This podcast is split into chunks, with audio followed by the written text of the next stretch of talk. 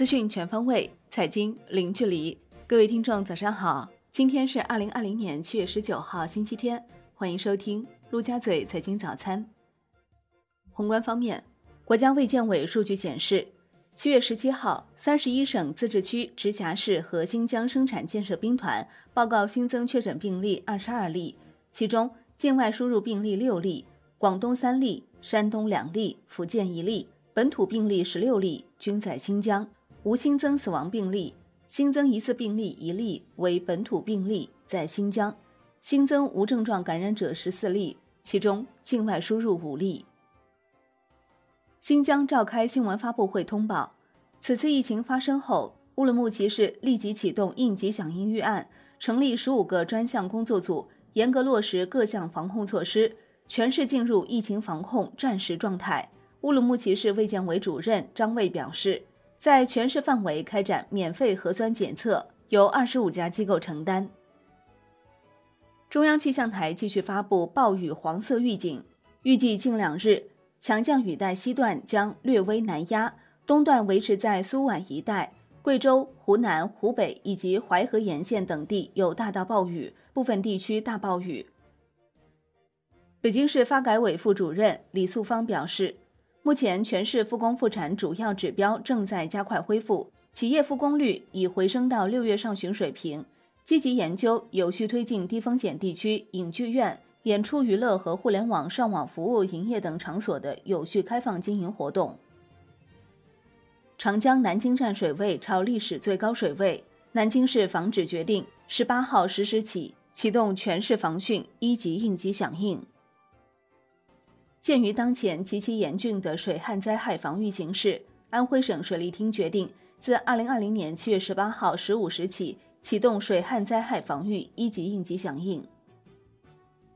国内股市方面，万德数据统计显示，截至七月十七号晚，申万半导体板块中二十四家行业公司发布二零二零年中报业绩信息，其中十五家预喜。受益于半导体产业国产替代持续推进，以及五 G 高性能计算产品强劲需求，半导体材料和封测厂商业绩普遍亮眼。而半导体设计类公司则表现分化，部分公司受疫情影响大。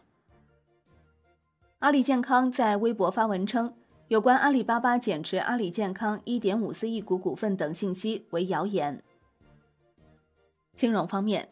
银保监会办公厅发布。关于做好洪涝地质灾害应急应对及灾后重建金融支持工作的通知，加强灾区企业复工复产金融服务。受灾地区银保监局要加强对辖内银行保险机构金融服务的指导，切实提高对灾区企业复工复产的金融服务水平。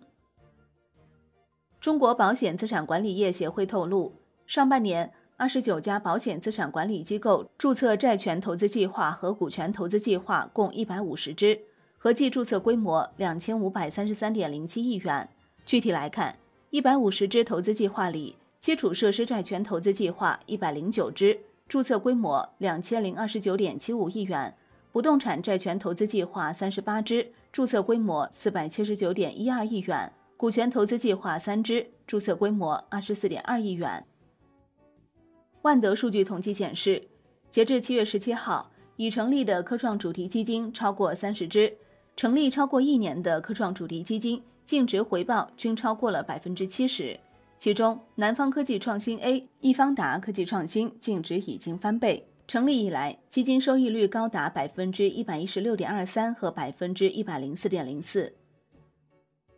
七月以来，新发股票方向基金募集规模已超一千五百亿元。七月份新发股票方向基金二十五只，募集一千五百五十八点七八亿元。今年以来，新发股票方向基金三百二十九只，募集七千四百八十七点四六亿元。此外，存量弹药也蓄势待发。六月中下旬以来成立的多只新基金，目前仓位处于低位。知名私募新巨投资与上海瑞俊资产完成合并，这也是私募行业首例合并案例。楼市方面，在住建部大力推动下，国家开发银行与五个省份、中国建设银行与九个城市分别签署战略合作协议，预计未来五年内将向五省九市共提供四千三百六十亿元贷款。重点支持市场力量参与的城镇老旧小区改造项目。行业方面，农业农村部下发关于加强海参养殖用药监管的紧急通知，要求各地在七月十七号至八月三十一号的专项整治行动中，对海参养殖使用敌敌畏等农药、孔雀石绿等禁用药、氧氟沙星等停用药和假劣兽药。以及无证经营兽药、销售原料药给养殖者和销售假劣兽药等行为，进行拉网式全覆盖的摸底清查。中央网信办等七部门联合印发关于开展国家数字乡村试点工作的通知，试点内容包括七方面：一是开展数字乡村整体规划设计；二是完善乡村新一代信息基础设施；三是探索乡村数字经济新业态。四是探索乡村数字治理新模式，五是完善三农信息服务体系，六是完善设施资源整合共享机制，七是探索数字乡村可持续发展机制。海外方面，